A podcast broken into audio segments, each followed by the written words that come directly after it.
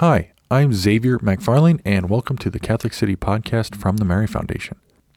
Today's episode features Joe Hopkins, the Director of Adult Formation for Mission in the Diocese of Nottingham, England. Joe spent two years in university ministry, then eight years as a high school chaplain before taking on his current position, which includes young adult ministry among many other responsibilities. We discussed the challenge of restarting after pandemic lockdowns, Joe's role doing spade work, as he calls it, that is, the logistical legwork required to make pretty much anything happen. The four critical ingredients in the recipe for starting a new young adult group. The importance of providing community opportunities for people after they quote unquote age out of young adult years, and more. But first, if you want to learn more about Catholicism or are looking for materials to evangelize family, friends, and fellow parishioners, please visit the Mary Foundation at CatholiCity.com to order our Catholic scapulars, books, booklets, medals, and best selling novels by Bud McFarlane. Sign up for Bud's CatholiCity Message, where he's been sharing profound insights, sage advice, and crazy stories for over 25 years. We are also the world's largest distributor of the Purple Scapular, given by Mary to the approved French mystic Marie Julie Jahenny in the late 1800s. You can learn more at our website, CatholiCity.com. Hi, Joe. Thank you for being on. Uh, welcome to the podcast. We're here with Anthony Mencini. He's the director of outreach for CatholicYoungAdultGroups.org. How are you doing, Joe? I'm doing really well. Thank you so much for the invitation to both to come on this podcast. It's uh, really is an honour uh, to uh, join you from all the way across the Atlantic. Can you tell us a little bit about yourself and your ministry? Absolutely. So, um, uh, my name is Joe. I'm um, the director of adult formation for mission for the Diocese of Nottingham, uh, which is um, the East uh, Midlands of of England. So, if you imagine a map of the UK, pretty much about a, a kind of blob to the right um, there, and um, my role includes a, a real collection of responsibilities, really. So. I support parishes with evangelization, catechesis, discipleship, uh, parish renewal, young adults, which we mainly speak about today. Um, uh, what else do I do? Men and women's ministry, and currently uh, supporting a little bit with um, marriage and family life. I think that's everything this week, anyway. Wow, that that's a lot of different hats. yeah, and it, feel, it feels like I'm a hat stand uh, more than anything else. I've got to say, not quite sure what I'm talking about one day to the next. So, how did you get into this? And maybe for our most of our listeners are based on the North American continent. So, like perhaps mm. if there's differences in how things are set up, you could. Although you probably wouldn't yeah, know what's different necessarily. It, we talked about a little. Yeah, but, but why don't you just start with how how'd you end up there? Like, what got you into ministry? Excellent question. So, um, I'm a cradle Catholic. Um, both my parents are uh, from Ireland. So very much uh, Catholic faith uh, in our family was the same of breathing or eating. You went to mass for Friday a month. You went to confession. There was no other way of doing things. Like I used to joke that our family at home had more um, religious art than the Vatican. Um, and it was very, it was very funny when uh, bringing back friends from school who weren't um, Catholic or anything like that, and just they greeted by their Last Supper as soon as they walk into the house. Um, so I had a fantastic upbringing of really being involved in my parish. I went off to university with the um, idea of being an actor or working in theatre or media and kind of the background of things. And uh, God had other ideas uh, for me altogether. So um, I tried to avoid getting involved with our kind of university chaplaincy because my brother had a strange experience at his university. I've just determined to find my local parish. And on my first day in university, I went to um, the chaplaincy centre to find out where the nearest parish was and bumped into the Catholic chaplain who, who when I asked him where my nearest Catholic church was, he said, I am your nearest Catholic church. and uh, he's a fantastic guy, Father Julian Green. Um, he really kind of uh, challenged me to kind of go deeper and deeper into my faith, uh, to think a little bit more and not just uh, kind of give give, oh, well, this is what Catholics supposed to do, so I better do it, but actually love the faith to really kind of make it um, based on my personal relationship with Christ. So by the end of my uh, three years um, at university, I knew that I had no interest in being an actor anymore and the desire of fame. Actually, I had a big moment in the States. I came across for a, um, a focus conference because we were looking to see if we could bring focus to the UK at that time. And I went into a, a, a talk about life after graduation. And a thought popped into my head when I was thinking about, I had all these opportunities of kind of being able to go and do lighting at Glastonbury, like our big music festival in the UK. Um, I had some uh, work experience lined up on a TV show for the BBC. And uh, I was thinking, like, I'm, I'm, beginning to kind of get a name for myself. I've got opportunities. Like, mm-hmm. would I miss out if I kind of gave more of my, my life, my career to uh, Christ? And this thought popped into my head of going into this talk. If it better to be known but for a generation on earth or eternity in heaven? And I can't remember the rest of the talk, but the uh, priest of giving the talk concluded again, if essentially is, if it better to be known for a generation on earth or eternity in heaven? I was like, oh, God's given me a bit of a push here. So I then describe what, uh, of falling into a kind of a career in different ministry, uh, really. That opportunities just suddenly started appearing and people saying, I've seen this job. I think you'd be good going for it. And, uh, the Holy Spirit has guided me uh, to where he wanted me. So I had, um, two years of university lay chaplain, um, and then, uh, about, about, yeah, about, uh, eight years as a, um, high school and elementary school, if you'd say, or we'd say secondary and primary, um, uh, chaplain, and then overseeing uh, chaplaincy in schools for 25 um, uh, schools across Derbyshire, which was uh, great fun. And uh, then this opportunity came to work for the diocese. And this, I remember when I left university, I came across the person who'd done this job before, and I was like, that looked like the most amazing job in the world. So when it came up, I thought, I'm way too young to be able to get this, but I'm going to apply for the experience. And um, then I couldn't believe it when they turned around and offered me the job. So one of the first things I was really keen on was uh, developing a young adult ministry in the diocese.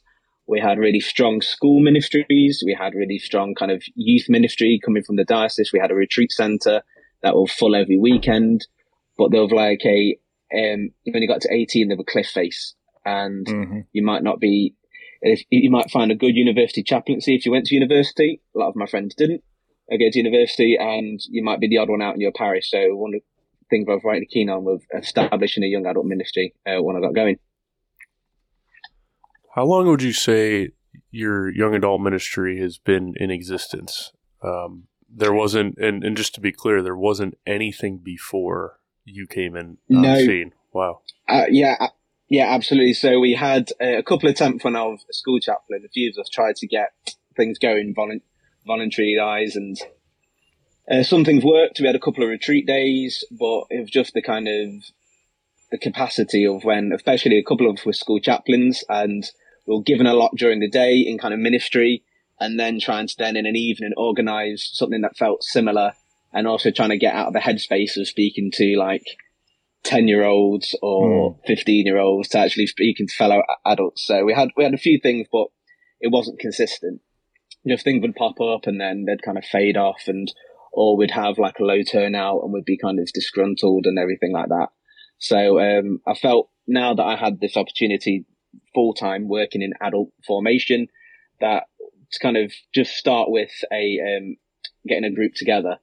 And I was uh, very blessed that cover around the same time uh, we had two new vocations directors appointed for the diocese, and their primary focus they felt was to reach young adults and establish the idea and the kind of pulling out of you know from uh, Lumen Gentium the first vocation, the call to holiness, and then from that all mm-hmm. the other particular vocations uh, come. So it was, of pushing against an open door and having two priests who were madly interested in supporting me. Uh, so we decided to start basing out of the cathedral. Um, and so that was two years ago in Nottingham, just having a monthly gathering where we had a time of prayer, um, a, a talk of for, for formation, maybe sometimes the opportunity for question and answer afterwards, finishing with night prayer, and then going to a local pub for some uh, social time. Well, we kind of scouted out some young adults we knew uh, in the diocese to help be a bit of a kind of voluntary committee who kind of came up with the ideas of what they're looking for formation wise. And then we like set to work booking speakers and, um, organizing things. We've had a couple of retreats. We're very blessed to have a wonderful Marian shrine in Walsingham. Um, at one stage, uh, back before the Reformation, it was the after Rome and uh, the Holy Land, it was the third biggest pilgrimage site in the world. Uh, so we've been there a few times, and um, we've also now spread to two more cities. So three um, Thursdays a month, we have um, the opportunity for young adults to gather together. We call it a Christus Vivit after the um, uh, Pope's. Uh, I'll get uh, yeah, it's an exhortation on encyclical, um, apostolic exhortation uh, on vocation, on uh, discernment, on uh, on young people. We thought quite a good name to kind of the Christ of alive and calling into idea of life. And we also wanted it as a space where people, regardless of what of their kind of spirituality or their stage in faith, could find of a home. So we have often praise and worship, but then we'll have night prayer as uh, as you'd expect uh, from the book. We'll have sung benediction, so that no matter what people's particular um, spirituality or way of worship that really brings them close to Christ, they'd find that uh, there in our evening. That's incredibly organized. My hat's off to you. Yeah, no, that's great. I'm curious. Um, you you had mentioned that two two priests were just ready to help. They uh, and they're yeah. really going. Um, that's something that uh, with Xavier and my ministry, it I can't say it lacks completely because we we have mm. a, a, holy hour ourselves every week, and we're able to get a priest to come hear confessions and help out in that way. And I, feel like if there's anything I'd choose for a priest to do out of everything that we do, it's to come hear confessions during our holy hour. Mm. Um, but I'm curious, um, how much guidance does the clergy really uh, give you, or do they just kind of um, sort of from their point of authority essentially give you their blessing? And it's just kind of a nice thing to say, you know, have them around, or, or are they very active in your ministry? I guess is my question versus just kind of like giving you space every once in a while and you know just kind of being there. Um, yeah. That's yeah, yeah. It's a great, a great question. Um, uh, definitely, one thing that I kind of really uh, was delighted about was that um, I felt there needed to be a kind of clerical presence, as you say, particularly. Um, often we find in parishes, uh, sadly, we find uh, confession by appointment, which often means nobody makes an appointment. Right. Wherever if it's just free, if it's just exactly freely available, yeah. people come along because you know they can just turn up and know that there's a priest waiting uh, for them at confessional. So we knew we knew that was going to be a major element, even to a point. Actually, we're more uh, uh, like focused on actually having regular confession over the regular celebration of mass because you can find that anywhere. Mm-hmm. Really, you can. Thanks be to God.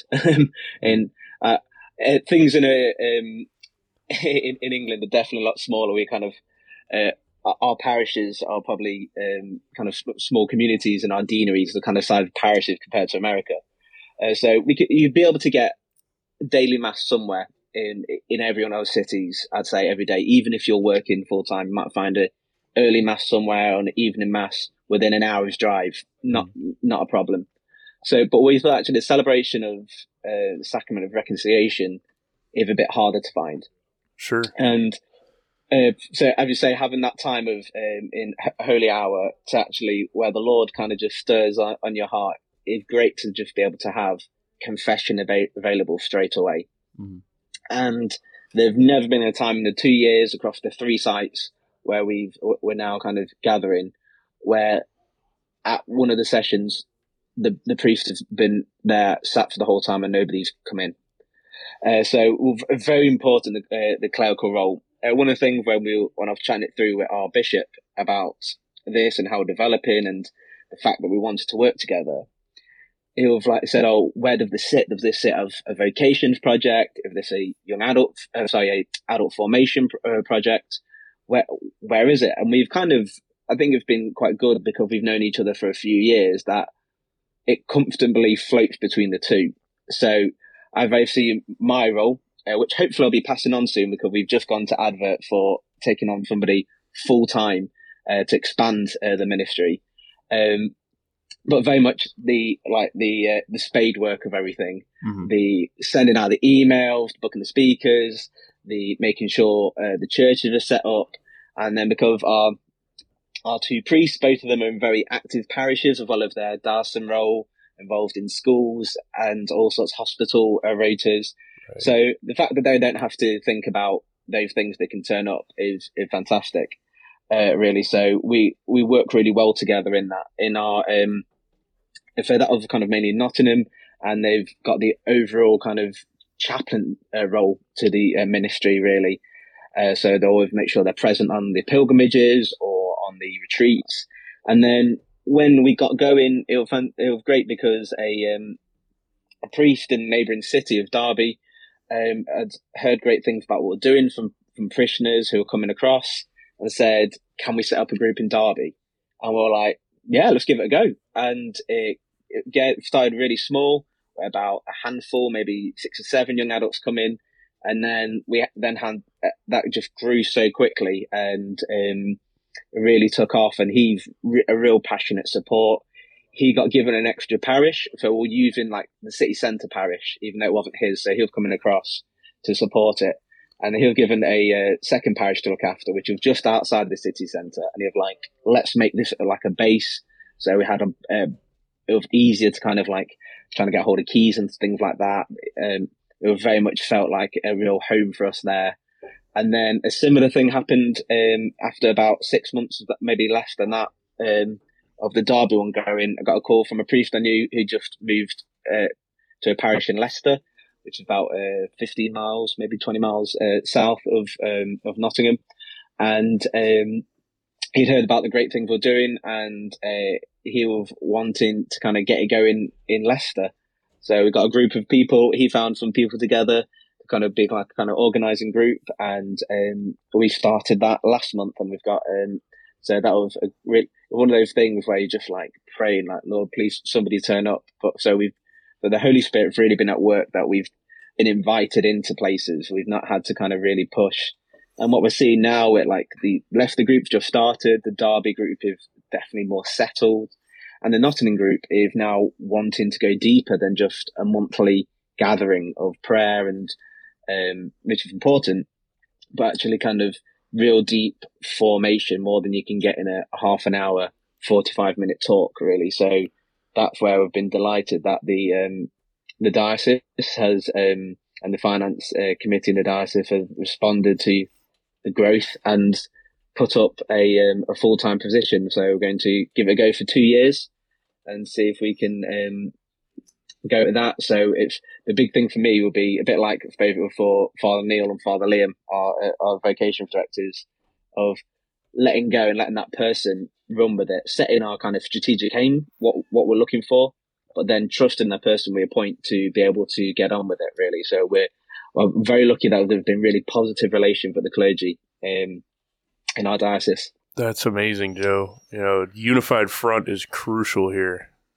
And mm. yeah, I, I don't think I can't I, I would say we have that in Cleveland for sure. But the dynamic's different in that this um the young adult ministry um, opportunities are I don't want to say saturated, but they're they're plentiful. So mm. Mm. you know, but they're very grassroots. You know, there's there's a couple. I would say maybe there, there used to be actually the diocesan initiatives for young adult ministry. Um, they're hit or miss, you know. Um, yeah. Which is fine. You know, they they support in the way that they they should, in my opinion. Um, they really do give us the support that that we require in order to be successful. But the dynamic isn't like that, where they are coming to our aid and you know um, they they give us all the resources we need in, in terms of clergy. They give us some of that. I don't want to say that they're not. Yeah. But it sounds like everybody's unified over there, and that's a that's a it kind of gives me hope for you know other dioceses. You know, they just they catch wind of young adult ministry being like this new thing, sort of yeah, which it is. It's like you know, there's a gap almost everywhere you go. Um, Cleveland being the exception. Um, so it's just it, we find ourselves in a position to have to sell ourselves to the diocese. At least we did early on, um, in terms of getting support and all that stuff. And they they were willing to do it for sure. Um, but yeah, a little difference there. Did you have something to say? Yeah. I, just, I guess it's a more practical side question. When you help these priests set up, what does that actually look like? Like, what are you doing? What are they doing? Yeah, the, the, the great question. Yeah, and uh, definitely a point about a um, about the kind of role of the diocese compared to kind of like grassroots. Um, uh, first, from that point, uh, for myself and uh, for many of my friends from university and so on, who um, and actually a lot of the guys involved with um, uh, the the organising of this across the diocese the majority of um, our formation have come from lay ministries outside the structures. Got some great ones: Youth 2000, the Charismatic Renewal, Latin Mass Society. Um, they're really fan- uh, fantastic. They have festivals, retreats, and uh, things like that. Have really kind of helped people encounter Christ and the beauty of the Catholic Church. And they're not. That's not really done on a parish level so when I came into my role with parish renewal, so central to it, I was aware that a lot of the people who were on fire and faith with the diocese well, sometimes, um, which is not fair to say of all, I definitely say, but sometimes almost in spite of their parish experience, not because of their parish experience. And uh, bringing this across to the young adult ministry is that I didn't want to make this a um, a little kind of silo away from parishes. So the, one of the big things that we committed to was that we wouldn't do things on Sundays. We wouldn't have a young adult mass like regularly. We have once a year uh, for Christ the King Sunday, uh, which in, uh, I'm not sure if it's the same in the States, but that's na- known as National Youth Sunday in the UK. And uh, so the bishop invites um, young adults from Cross Diocese to the cathedral. He always have done since he uh, was made bishop about eight years ago now, to celebrate mass with him and join him for a pint. Um, and so one thing I thought, if, if I want priests to be on side, I don't want to decimate their leaders. I don't want to take away their, uh, if uh, may, might be leading the music in their parish or their parish MC, parish catechist. Um, I don't want to be seen to be a, um, in opposition to them or of a kind of a rival. So we're very much committed that what we do stuff we do midweek or we do on a Saturday. Um, so that the Sunday experience for encouraging people to engage with the parish. Um, uh, regarding, um, sorry, Xavier, your, um, your question there, uh, just slipped my mind. Um, it's just more of like the on the ground practical work of when a oh, priest. Oh yeah, what it looks yeah. like. Yeah. Uh, thank you. Sorry about that. Um, yeah. So, uh, what I've kind of said when priests contacted me said like, this sounds good how do we get it going here? And I said, well, we need we need three things. We need a church uh, where we can uh, we can meet, and that you're even simple things of like you're going to turn the heating on for us. And we had on the first time trying to work out how to turn on a parish heating, which is not the, when you got people coming out on a rainy November night, mm-hmm. and uh, the the kind of way it's actually warmer outside. Uh, so um, so that we've got a church that we can regularly use, and um, secondly that we'll have a local priest because sometimes if uh, Father Neil or Father Liam can't come across, who's going to be a kind of support as well. And then the third thing, or four things actually, I just remember the fourth one.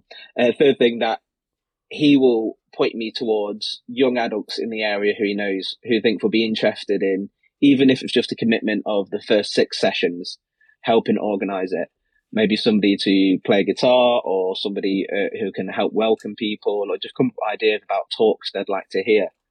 And then the fourth thing is a local pub that they, they, that they, they can promise me there's somewhere nearby that we can socialize afterwards, which I think is often very key, uh, really, uh, that they've got the opportunity to kind of not uh, not a if not a drinking club that for certain it's not if not a big uh, alcohol heavy, but the fact that we've got somewhere where we can relax, a relaxed environment, mm-hmm. uh, where we can sometimes share a meal or just have a quick drink before heading off because I've got work in the morning. Um, that we've got the opportunity to, um, to socialize afterwards and grow the community. The bit of a kind of tagline I've given to our young uh, adult ministry is uh, to grow in holiness and to grow in community, and uh, that that's the aim really. So, I, I say if you can provide uh, those things, we'll make everything else happen really. And um, I've, I've, been very blessed uh, that that has happened, and uh, that people, young adults, have responded to it and come along because if they didn't turn up, it'd be it'd be a waste of time, really and that they've seen that this is something that they're going to invest their time in is, is so important. Sure.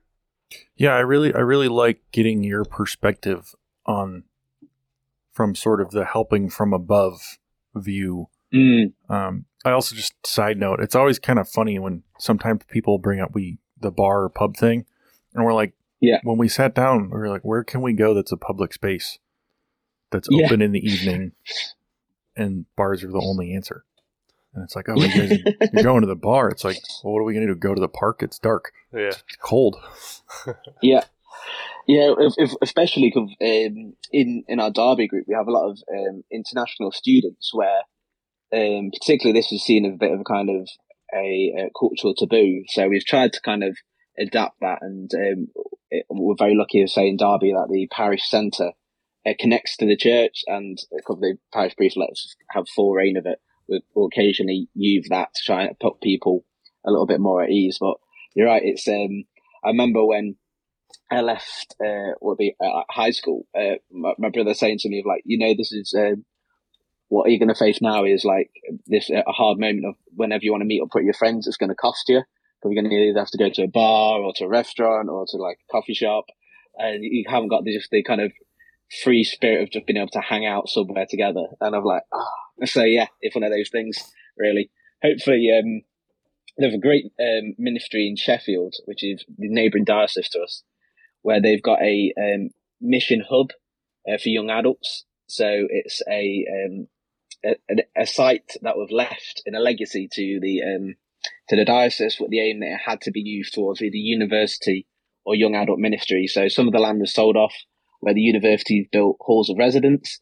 And then in the middle of it is this little Catholic church with a centre attached, which have like a coffee shop and the idea of it is a space for young adults to meet and uh, to kind of come to know the Lord.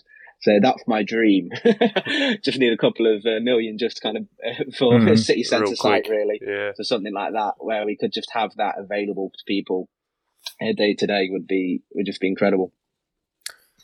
In our experience, people really enjoy the the bar aspect after the meeting because ours is structured in a in a similar way. Yeah. yeah. Um, but Xavier and I put a particular emphasis on the hanging out at the bar afterward. We really thought that um, it was a it was a casual setting where people can um, you know approach each other um, in a in a social sense it's not that you can't mm. do that at the meeting, but there's it's like there's structure to the meeting. There's no real structure to the pub part. So mm. um, implementing that has really helped the community kind of grow together and develop relationships and that sort of thing. So I think you know even though people have to spend a little money or you know some people might not even yeah. drink, it's like just the environment has a, a positive effect on everybody as a whole. Um, I and I think one of the great one of the great things for us, uh, as you say, is um, that that relaxed manner is very much when you see about how Jesus approached things. He said like when people said, "If said come and see, come and eat with me," it was like kind of the relaxed atmosphere. He did the teaching publicly, but he also did the kind of one to one, just spending time uh, with, with people. And you've got the other side of it's a great witness. Like we have two, uh, one priest, one of priest, Father Liam, he he's never out of a cassock. So like he walks into the bar and people stop and look and then ask what's kind of going on. uh-huh. really, we we had we had one week, here, I think of the Derby one, where the guy came up to um to one of the priests and just said like, just checking this is not like a like a um stag do or like a um bachelor party or something like you know in fancy dress, and just like, no, no, I'm priest. They're like, oh, I can have a chat. I haven't, I haven't, been to church in years and everything like that. It was yeah. kind of a, a lapsed Catholic. So kind of off he went to the side and it's that kind of, that, that witness really that he saw a group of very joyful, young adults, about 15, 20 of us, kind of coming in with a couple of priests, relaxed, having a drink, having a laugh, catching up with how everyone is. And there's some great friendships that I've seen form of people get to know each other, meeting outside of the meetings to um, uh, to just do life together, to be friends, and uh, which is I think in this age group of um, hearing on a podcast the other day of the highest age group for loneliness. Now we often think it might be the elderly, but actually the um, college age to maybe just young professional is there's a great loneliness in society. That's huge, man. You know, people have this. They think of the church as you got to be in. You definitely have to be like this this faithful Catholic who's goes to mass every day or, or whatever part of this club in order to engage with it. But when you have a priest come to the pub like that, people are like, "Wow, you know, this isn't an yeah. opportunity that you, you get every day." Um, yeah, two thoughts. I just I just like that you have it down as a system. You're like, hey, here's the four things. Like if you are a priest, here's the four things, and I'll help with the legwork, as you said, the spade work. Um, mm. and I like that, and I like that one of them is that it it sort of off offloads the work from one person onto several who have the right the right place for it. Like the local priest is the one who's going to know a few local young adults. Maybe they don't have like mm. the skills or experience to start the group or know exactly what to do, but then you come in and you're like, hey, I can have programs for you, I can have guidance. And it's like, just give me some space, give me a couple people, a priest sometimes, and we'll have a group going, and then it works. Which I think is something a lot of priests despair in. They like might try to hire somebody in or just like sort of hope one day somebody comes up and says, Hey, can I start a young adult group? But getting the knowledge that this is actually a pretty easily replicable thing out there is really important. Yeah, absolutely. We've one thing we're really keen on is keep, keeping it simple and um, also allowing groups to kind of find their own footing of how they do things and not being set like if you're going to call it Christus Vivit, it must look exactly like this uh, because um, that that people have different ways of doing things. As long as we kind of like a space for kind of prayer, formation, and fellowship, then it, it's great. Whatever order that's done in is totally up, to the groups. It, they've been very similar uh, so far, but it, it kind of expands into, as you're saying there about um, tr- trying to uh, find people for the right work is that what we want to expand. We're, we're, we're hoping of kind of creating a young adult formation program in kind of different kind of pathway of approaching it, but really that we're kind of forming um, a group in more intense way than we might would do in the kind of meetings, so that we want to get to the point where once a week there is something for somebody in one of our deaneries.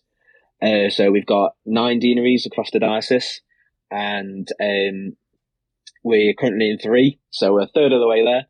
Um, but there will be some areas like the uh, Peak District, uh, which is kind of uh, very rural, where people are going to be more spread out and they haven't got a university base there. They haven't got those things. So we want to be able to build up those city centre groups more that we can, can kind of pass on to the local team to run so that we can focus more on the area where more support is needed. So, as you say, it's like finding the right people for the right roles. And often I think there's a temptation, I'm not sure if it's the same in the States, that unless the priest does it, it doesn't happen. Or unless the priest initiates it, it's not legit. Or even sometimes if the priest doesn't turn up uh, to, to, like a planning or meeting or something, then we we can't do anything. Um, the we're we're very lucky that we have um, priests who've made themselves available, but at the same time, it should be for them that they just rock up, shove, throw a stole on, and get in the confessional, or throw on a humeral veil and give benediction, and then spend time with us, and not worry about what time's the speaker arriving, if the microphone set up, um, what's happening next time, have the emails gone out on our mailing list and things like that. So, um, allowing priests to be priests and lay people to be lay people. right, right. Like our priest at our parish just got named pastor of two other local parishes. Um, like our yeah. diocese just got hit with a big wave of retirement from sort of the baby boomer era. And it's like yeah. he's he's already swamped with one pretty decently sized mm-hmm. parish. Now he's got two more to manage. And it's like, he can't do it. He can show up sometimes, yeah. but it's it's almost like each person involved has the can have the wrong mindset. Like the priest can have the mindset of like, if I can't, I can't do that, so it's not going to happen. And the layperson's like, well, why isn't the priest doing it? It's sort of just just flip that, and then it works. Yeah, ab- absolutely. I, I think sometimes a lot of the the breakdown I've seen kind of parishes where oh, initiatives not happening of everything. If that there's no communication, the priest is swamped by what's going on. He's barely keeping his head above water and trying to be a full time priest, as you say, in the same way that he always was in one parish, and then he's given two or uh, two others, one other, and they're trying to be a full time priest, a full time pastor to all these people, as if they were had one parish and two curates with them, um, and then at the same time, and they're not kind of communicating that, and at the same time, the people aren't communicating what they need and what they want.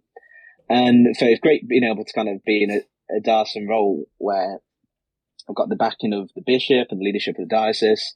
So me presenting something they know it's legitimate and um, actually having those conversations of like, this is what we're asking of you, Father. We're not asking you to to run this all, but if just keep an eye, eye out for young adults in your parish, point them towards this. And uh, like the, the group that just started in Leicester, uh, the parish priest there, he, I've known him for years, uh, really, and uh, my brother's parish priest before he moved and uh, he found out of like a when he moved over parish um, like soccer group uh, for, for, some young lads in the parish, and um, he asked them what, what time they uh, they play, and he was like eight o'clock, and normally our sessions are six fifteen to eight o'clock.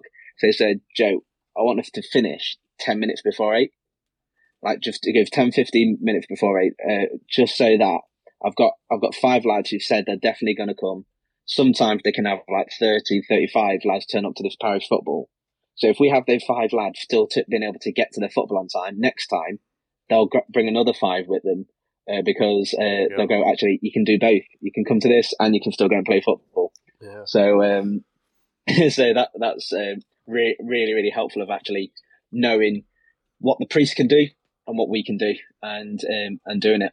So hypothetically and perhaps inevitably, um, you will, at least the goal is to continue to, you know, you go into those, um, um, what'd you call them? You're in, you're in three of the nine, what? Uh, deaneries. So, deaneries, uh, yeah. Like, I'm, I'm, not sure if it's structured the same. So, like, there'll be a collection of parishes uh, in, in, a kind of mm. local area, with, kind of overseen by um, a, a, dean. Right. And uh, the idea of kind of getting the parishes uh, to work together more and kind of spreading out the responsibility. Right. So the goal is to get in all nine. And once yeah. you are in all nine, you know, and a couple years pass, and I'm talking, you know, years and years from now, um, yeah. everybody who's in the age group of young adult will and, and wants to participate in young adult formation will be in there already. Um, so it kind of begs the question: what what happens when these people age out?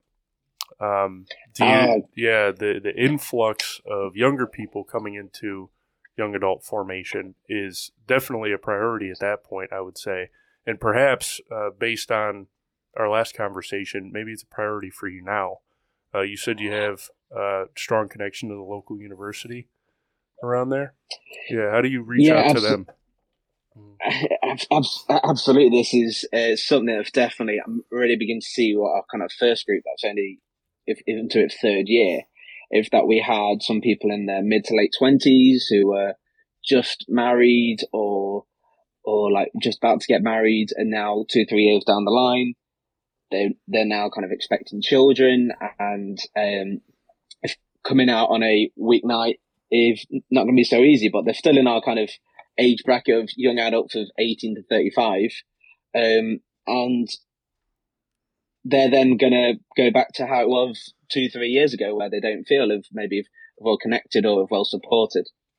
And so would say having those in those areas, but those kind of start to kind of graduate the top end because there's such an age gap in between 18 and 35. In fact, yeah, that's based around the world youth day kind of age group. You consider actually that's a, that's a 17 year age gap. That's like basically double the age. You've got people at the top end who could be parents to the ones at the bottom end. Uh-huh. And um, so it, we're trying to um, establish, once we've got this uh, young adult ministry uh, lead person in role is that we develop a, a, network for young parents. So we talk about often in the church young families where we're focusing on what there is for children, but actually, someone have gone and got married in their early twenties and everything like that, they may find that they those who are in fellow kind of parent groups that are are much older uh, than they are, or that the other parents in the church are kind of more well established, maybe in the late thirties or forties, and um, so we want to be able to kind of bring those together, and um, so they've got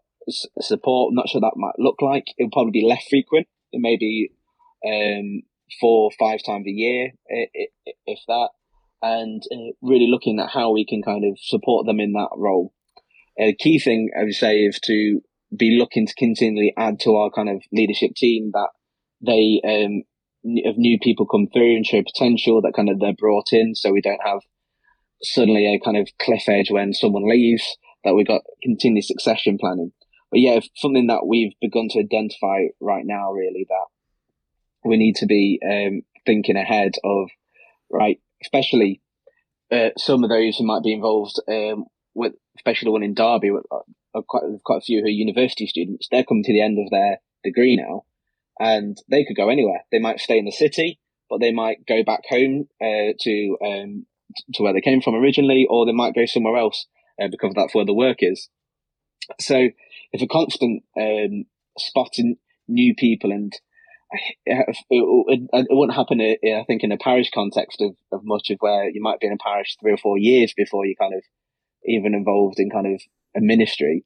Some people might jump in straight away, but the fact you might go from getting involved in ministry and six months later might be on the organising group is um, is quite big. But I think that's what you it has to be done really, of kind of spotting who are the people who look really committed, who are really actually getting so much from this because they're going to be the easy ones to say yes to being part of expanding it, uh, really. And at the same time, what is it that that next age group in the young adult bracket needs? They're not going to need a kind of uh, a Thursday night uh, talk and a pub visit, but they might need a Saturday morning some, uh, something else, or they might need a a session where you're bringing in people to kind of put on a creche, so the two of them can sit together and actually have a conversation or pray together. So it'll be, uh, if I'm really excited about, uh, uh, I've got so many, uh, beseeching the Holy Spirit and every saint in heaven, uh, that we get, uh, we get someone who will really, uh, be able to bring a creative and engaging insight into this about how we reach even more young adults in the diocese. Cause I know we're, we're barely scratching the surface of those who are out there really. Is there something already in place for the next level? Young adult, or I'm sorry, young um, families ministry of sorts?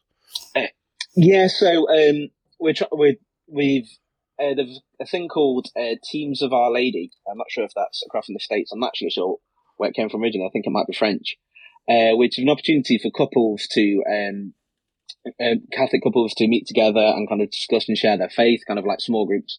that's something that we're currently trying to bring into the diocese. Um, uh, say we find uh, that those who are at the kind of top age bracket range are, are normally kind of single. So they've currently the, there isn't we're tr- the Christus Vivit gatherings are a bit kind of one size fits all, which is not quite uh, the case. So we're very much at the beginning point, kind of looking at what that could look like and uh, what it might need to look like. Um, and I know myself, uh, I'm now 33 and uh, I, really do feel a bit like kind of the old man in the room when some of the kind of 19 year old and 20 year olds um, uh, join us. Sure. Uh, so, so at the same time, we kind of want to encourage them to have a bigger role in their parish. But again, it, if the if the peer to peer ministry is so important that it's good to have cross uh, cross generational uh, ministry, and we do have quite strong men's and women's events that happen uh, twice a year in our diocese, and in some parishes they're expanding that more. Uh, but the actual, if you're kind of spending your time at work with people of similar age, but you don't really have someone that's similar to your age to have conversations with about faith, can be very tricky. So that's where we're kind of looking to this role that we can have somebody who have the capacity to take that on and um, and, and make it what it needs to be. So during our conversation a couple weeks ago, mm. um, you had mentioned on the other end now, uh, when it comes to university outreach and getting people in who are finishing their degree, um, you had mentioned, and correct me if I'm wrong, um, there's there are less and less people these days going to university, and uh, they just kind of go from high school into trades or uh, wherever the work is at that point. Um, and they're harder to reach, but they're an increasing number. Um, is there a plan for that um, over there in, in your diocese, or um, is that still kind of a mystery for you?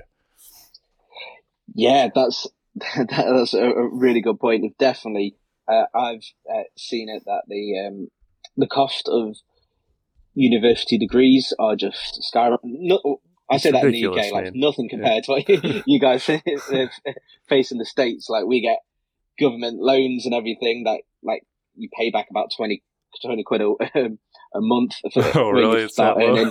so yeah, like, I, and I think if, if something like after 25 years, if you've not paid it back, it just gets wiped away. So it's, uh, so we've got nothing to complain about compared to the States. Sure. When I think, uh, yeah. So, uh, but it's still for a lot of people, they look at it and say like, how is that going to make me more employable? And so there've been a lot more, uh, uh, young adults kind of going into, say, into apprenticeships uh, straight from school or just into the workplace. And they're definitely much harder to identify than university students. Because uh, we have university, we have uh, campus ministry where we can kind of, that fit inlay into them. They might be less connected to their parish. If, um, often we can sometimes be a bit, um, elitist in our formation that we're hitting the kind of the middle classes um, in the kind of like the university educated or kind of uh, rather than kind of actually reaching those across all walks of life. So there need there needs to be something in particular of how do we reach these people? How do we reach? Um, and I've got to say, I think uh, our group in Leicester might be the best way for us to kind of approach that a bit more as we are finding in that group that there are um, in the parish that it's based in, we've got a huge um, community of people uh, in in a real uh, high immigration area where university isn't um, as widely um, gone on to. So the fact that they're still connected to the parish is kind of key thing. So that's why um, I'm amazed in our first meeting we didn't have any students at all. Um, so many people working or kind of just left school. So that, if, if, as you say, still a bit of a mystery, still a bit of a mystery, but for identifying that we don't lose, um, uh, these people, as you say, particularly those who kind of go into trade, there's still a kind of, uh, particularly among uh, young men, a kind of stigma of kind of like that these are the kind of rough and ready guys. These are the ones who maybe might not be of open to kind of uh, prayer, which is not the case at all. Like yeah. my, when I think about my parents and grandparents' generation, like they like uh, they went onto the building site for their rosaries and their miraculous medals, and they stopped at twelve for the Angelus and kind of the mm. the Irish workers, and um, so it's definitely something that probably a generational change and we, we do need to do more on. So I'll be, if anybody listening to this podcast has the answer, please do hit me up because I want to know it. Yeah, I think about that too, and I think it's one of those things. Part of why we have this podcast and we started the the whole website in the first place was just to get it into the zeitgeist that young adult ministry and groups and friendships and life in a parish as a young adult is a thing. Um, mm. I think most places that are you know have a parish that's been around or or a diocese that exists, you know, not necessarily mission territory kind of thing. People know what youth ministry is. People know there's the men's groups and like the older people's rosary groups, but it just doesn't doesn't even occur to anyone that young adult ministry is a thing or that you can go to a young adult group. And I think the more we do this and sort of just get it into culture at every level of you know Catholic life, that oh yeah, like you go to, you go to your youth group, you go to your high school group, and maybe your university group, and then you got the young adult group. Like it's just there, yeah, and people know about it. Because other than that, it's pretty much just like peer to peer word of mouth is really the only yeah. way. Unless we want like we've tried Instagram ads before with not much success, but we didn't like you know it's just, it's just sort of local to the yeah. How could you know? Yeah, I'm like people click on it or tap on it, but there's no so far no one's come up and like when I ask how how'd you hear about us, they're like, oh, I saw an Instagram ad, but you yeah. don't really put that. and the money, money you spend on it, you're like, uh. um, yeah, yeah, I definitely agree with that. It's um, it's just if, if say getting to the zeitgeist, getting into the kind of the culture that this this is possible. It reminds me. I was saying to my wife recently, uh, the lady leads our uh, parish music group. Uh, her youngest uh, child just went off to university, and I was like, oh, hold on. When I joined the parish, he was like, he was like, he was really young. Yeah, I think he'd like just made the first Holy Communion. I thought, and then I'm working out her age, and I was like, that means when I joined the parish of this age, it's about two, three years older than I am now, and she's already established in the parish as the person who leads music. Oh, there's more I should be doing, really. My like um, at my age, I'm kind of no, I need to do, do it more. So yeah, absolutely, we kind of see that those kind of roles, those kind of things in the parish. That's that that's for the proper grown ups, if you, if you will, really. Like when we when we get to that age, you're there, and I think actually, often these groups were started by people when they were in their twenties or in their thirties um, in the parish. Is there? Um, it, it was. I just had this thought about um, young adult ministry coming into the. You said the zeitgeist. Um, at least in Cleveland, there were attempts at it before. Um, particularly, I think in our region, it was in the 90s or the early 2000s. There were groups around that since don't exist. Um, was there any attempts before? And it's probably it's basically yes or no. I mean, you could expand on it if you'd like, Joe. But um, mm. in our case, those people simply just grew out of it. You know, they found the leaders specifically of those groups. They found a spouse, and they just didn't they didn't want to have you know a Thursday gathering and a pub session afterward. You know, um, so it's not like this stuff hasn't been tried before, but I think perhaps now, and we're we're trying to usher in this new era where it's going to last. Has that been tried mm. before over there? Where you know, recent past. Uh, mm. the, the, only thing I, am kind of really aware of is those um, something I think of quite big across uh, the UK, really called um, Young Christian Workers. And it was, it was aimed it was very similar actually when you're talking came back to me I was like oh actually yeah that was big in the 80s and kind of pieced away near the end of the 90s yeah. Where the the idea of kind of coming together prayer and actually I think it probably came from the US I think it was um uh oh, I've forgotten her name Dorothy Day oh I got mixed up with the uh, the singer um who kind of very much the idea of coming together to pray to um to see pray and act was kind of the, the structure of that that led into kind of actual works of service as well. So yeah, that seems to be something that that did die off. So they've always they've always that that could happen, mm. but um, yeah, definitely for my generation, by the time my generation of kind of hitting late teens, eighteen, there there was nothing that you could see right. to be out there, with the exception of the national lay movements or like national stuff, mm. but not on a kind of diocese or parish level. Sure. And I guess as um just shifting gears again, just to kind of cover the the notes that I took during our conversation.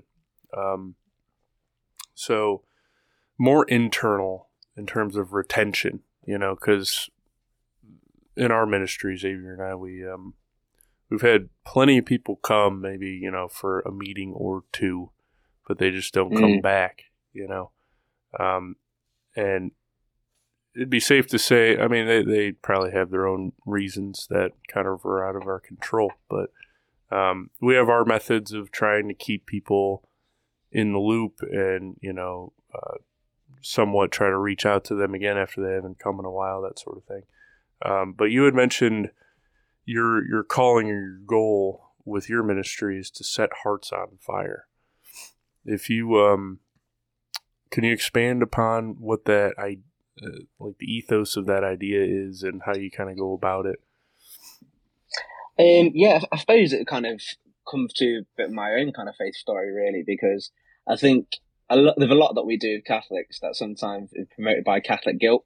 Like, oh, we've got uh, uh, we've got a canonical obligation to go to mass on Sunday, so better make sure we're there. And sometimes we kind of drag ourselves there, and it, uh, we're not mentally or um, our hearts aren't there really.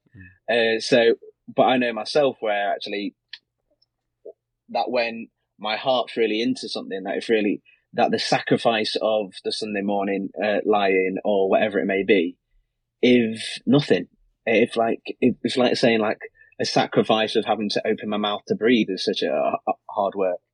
So I think that's the key thing really of that this for having a continual thing for like young adults might feel, oh, I should probably go to that because if, if I, I, am a young adult and kind of come along and then it gets to this time of year, November, December, and it's it's raining, it's cold, and they've just had a hard day at work and they've got to go out again.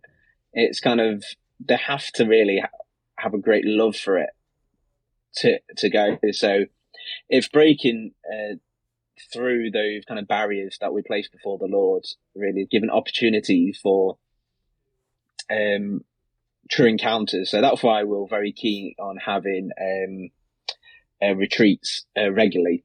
If it's just a retreat day or um, or a pilgrimage, uh, because uh, these are real moments where you're taken out of your usual environment and you have an opportunity to let the Lord in, to let to let Christ um, look upon you and you to look upon Him. I, I've seen it.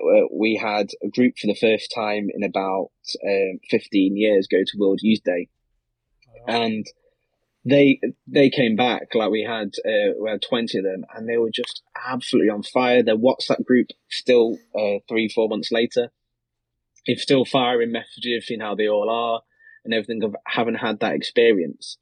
Uh, so I'm a big believer in kind of events, pilgrimages, and uh, retreats. Obviously, you can't live on the mountaintop moment, so there've got to be things to kind of follow up. But we do, all of us, kind of get dragged down by the kind of day to dayness of, of, life. So I think that's uh, really key. Another area which I think um, will always um, keep our hearts on fire is opportunity of service uh, something that uh, Mother Teresa really spoke about. If um, of actually, if there's in service that we we find that we go out. I know uh, Pope Francis spoke this especially in his uh, exhortation on holiness that we go out to the peripheries of society to bring the Lord, but actually we find the Lord there present already.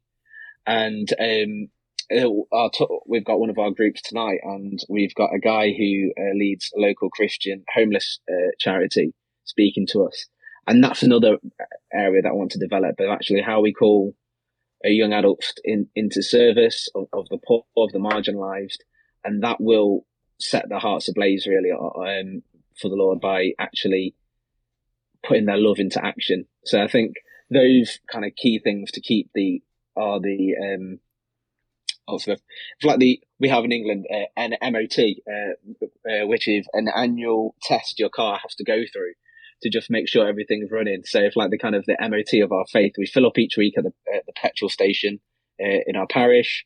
And then w- once a year, at least we should be kind of going for a good kind of like check over either on pilgrimage or retreat to, um, to make sure that those bits that we don't check, the tire pressures or the, I'm really stretching this analogy with the car now. Um, but they kind of like change the oil and everything so that we run well because the the day to day kind of being a Catholic in the world, the pressures of work, of family, of trying to be a good son or daughter, friend, and um, that we kind of uh, get a bit kind of lose sight of things. So having opportunity where people can go regularly on pilgrimage and just dedicate a couple of days, a week, uh, to uh, to being with Christ or a retreat day, um, can do wonders. That's huge, man. I think that's that's a great that analogy is is spot on. I think just the mm. giving them the the structure in order to succeed. You know, you don't have to go to the MOT. You know, um, but you're you're kind of especially as being part of a community, and if you're bought in somewhat, and your friends are are doing their due diligence and and taking advantage of these opportunities, um, and you maybe even begrudgingly go um, you know, to the quote unquote MOT. You're gonna get something mm. out of it because you've made it so. You as a leader have made the opportunity available. It's like they if they partake, they might as well get something out of it. You know, like I think we're naturally inclined to, um, you know, make the most of our situation. At least most of us are. So, I think that's a really good structure, man. You know, something a lot of food for thought for us. Yeah. And um, we're kind of coming up on an hour here, so I just want to ask you sort of a few questions we pretty much ask everybody. First off, what was one yeah. of the biggest mistakes you made that you wouldn't want other people to make early on when you were just sort of finding your way? Ah, um, a great question. Um, I think probably one of the before we started this, particularly in adult ministry, one of the big mistakes we made was um, when the last when I talked about one of the times we did that failed. We did um, we we had a second um, on our second uh, gatherings like like meeting was on the December of like in December, which most people have payday or most it and it was just, and we had a really low attendance, and we just went, maybe people aren't interested. And I found in every time we've launched one of these, uh, probably with the exception of uh, the uh, the Diamond, whenever ex- launch something like this, the first week is always the most popular, or the first session is always the most popular. The second one is always the least popular. Hmm. I don't know what it is. It's just kind of like third, it kind of picks up by the fourth or fifth into a bit of a rhythm then. Um, uh, really. But I think not to be disheartened by low numbers on the second or third uh, time to kind of commit. And um, with the first one, also not to be um, set your stall out by what you get at the first one, because some people just come to see it's new and it might not be for them at all. And um, kind of with that, really, is um, to always be pointing to what's next because we missed that a few times when we first got going with our first group. If that we didn't know what the next thing was going to be because we're like, oh, we've got a month to organise it. Whereas actually now we're trying to be two or three months down the line, so we can go, all right, this is happening next month. We're going to be here on this day, on this another like event maybe uh, that's happening that you can get involved with. So people are leaving already knowing that what the next thing is, mm. and then it's a case of then rather than kind of uh, remi- it's just a case of reminding really what our kind of advertising through email, through WhatsApp, uh, through social media, uh, that it's we we've got a continual structure we know or like or, or, pathway that we know what's happening. So I think yeah, making sure you're thinking three or four sessions down the line is really key, and not getting too caught up on numbers really. And last question, uh, what's something that you're glad you did in the early going um, that you want to, some wisdom you want to impart on the listener here? Oh, um, that I didn't go with my first idea. So we, when we got myself, Father Neil, and Father Liam got the kind of young outs together, I presented this idea of like, oh, I'm going to have like talk's going to go like this, this, and this, and it's going to be like this, and then it's got to go like this, and then it's got to go like that. And then I kind of looked, and um, some a few people were like, yeah, that's kind of okay. And I've, I've spent three months like praying, thinking about this, and I'm certain this is where it is. And one of the big things I've tried to do now when I go into a meeting is want to have my mind changed about mm. something. And um, what we came out with at the end of that meeting was much better than what I'd kind of planned on my own.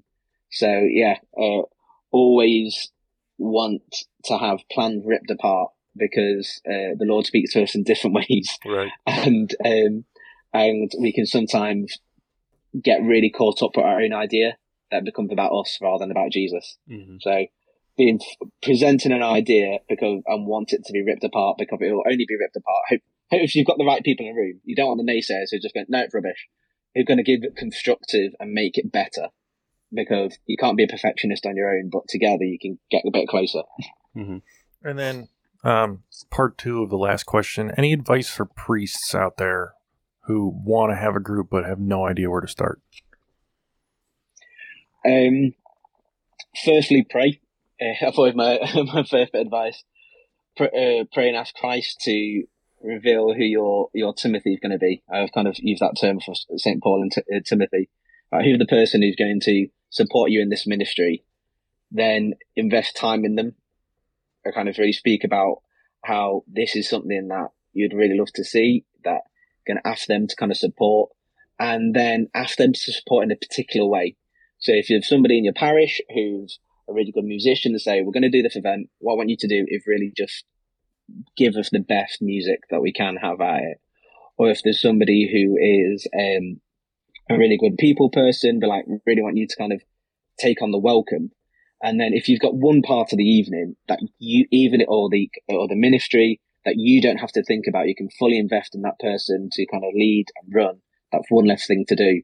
And then more and more people will, will come forward. So I'd say pr- pray for guidance, in trust, and then, um, also thank if, if the big one, like, uh, was really lovely after our first year, uh, when the priest Father Liam just threw a big barbecue uh, for us and um, said like uh, he said like we're supposed to have a meeting. I don't have to have a meeting. I want us just to have some time together, the kind of leadership group, to give thanks to God uh, for what we've done, and um, just have some really nice burgers. That's fantastic.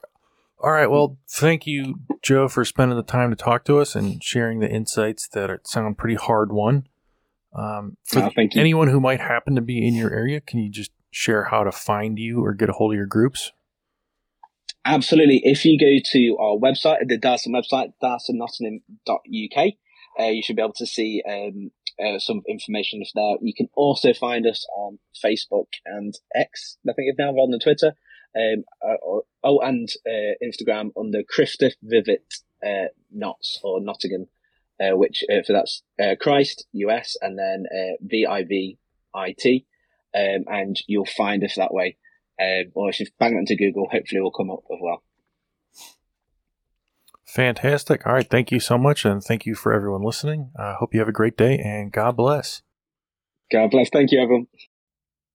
We hope you were inspired by this podcast, and we encourage you to share it on social media and warmly invite you to distribute our Catholic scapulars, medals, books, and booklets to your family, friends, parish, and social groups. Visit us online at CatholiCity.com for more information. The real work of the Mary Foundation is accomplished by people just like you. There are three ways to help. First, please pray for everyone who hears, reads, or wears our materials. Second, share them with everyone you know family, friends, fellow parishioners, and the people you work with. Only you can reach them. Finally, Please help us financially. It seems impossible, but we don't do traditional fundraising here at the Mary Foundation. We rely on your generosity and God's providence.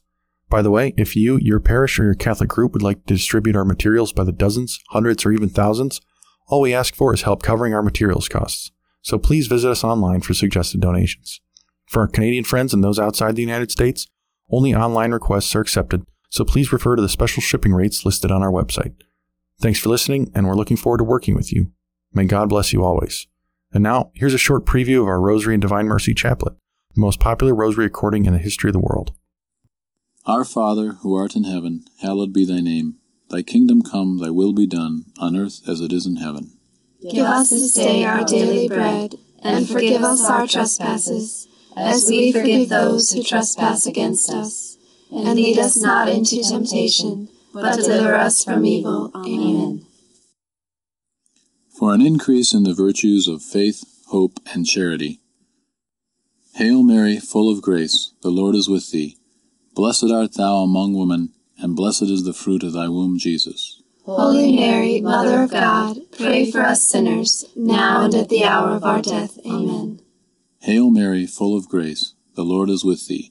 Blessed art thou among women, and blessed is the fruit of thy womb, Jesus. Holy Mary, Mother of God, pray for us sinners, now and at the hour of our death. Amen. Hail Mary, full of grace, the Lord is with thee. Blessed art thou among women, and blessed is the fruit of thy womb, Jesus. Holy Mary, Mother of God, pray for us sinners, now and at the hour of our death. Amen. Glory be to the Father, and to the Son, and to the Holy Spirit. As it was in the beginning, is now, and ever shall be world without end. Amen. All rights are reserved, and any duplication without permission is prohibited.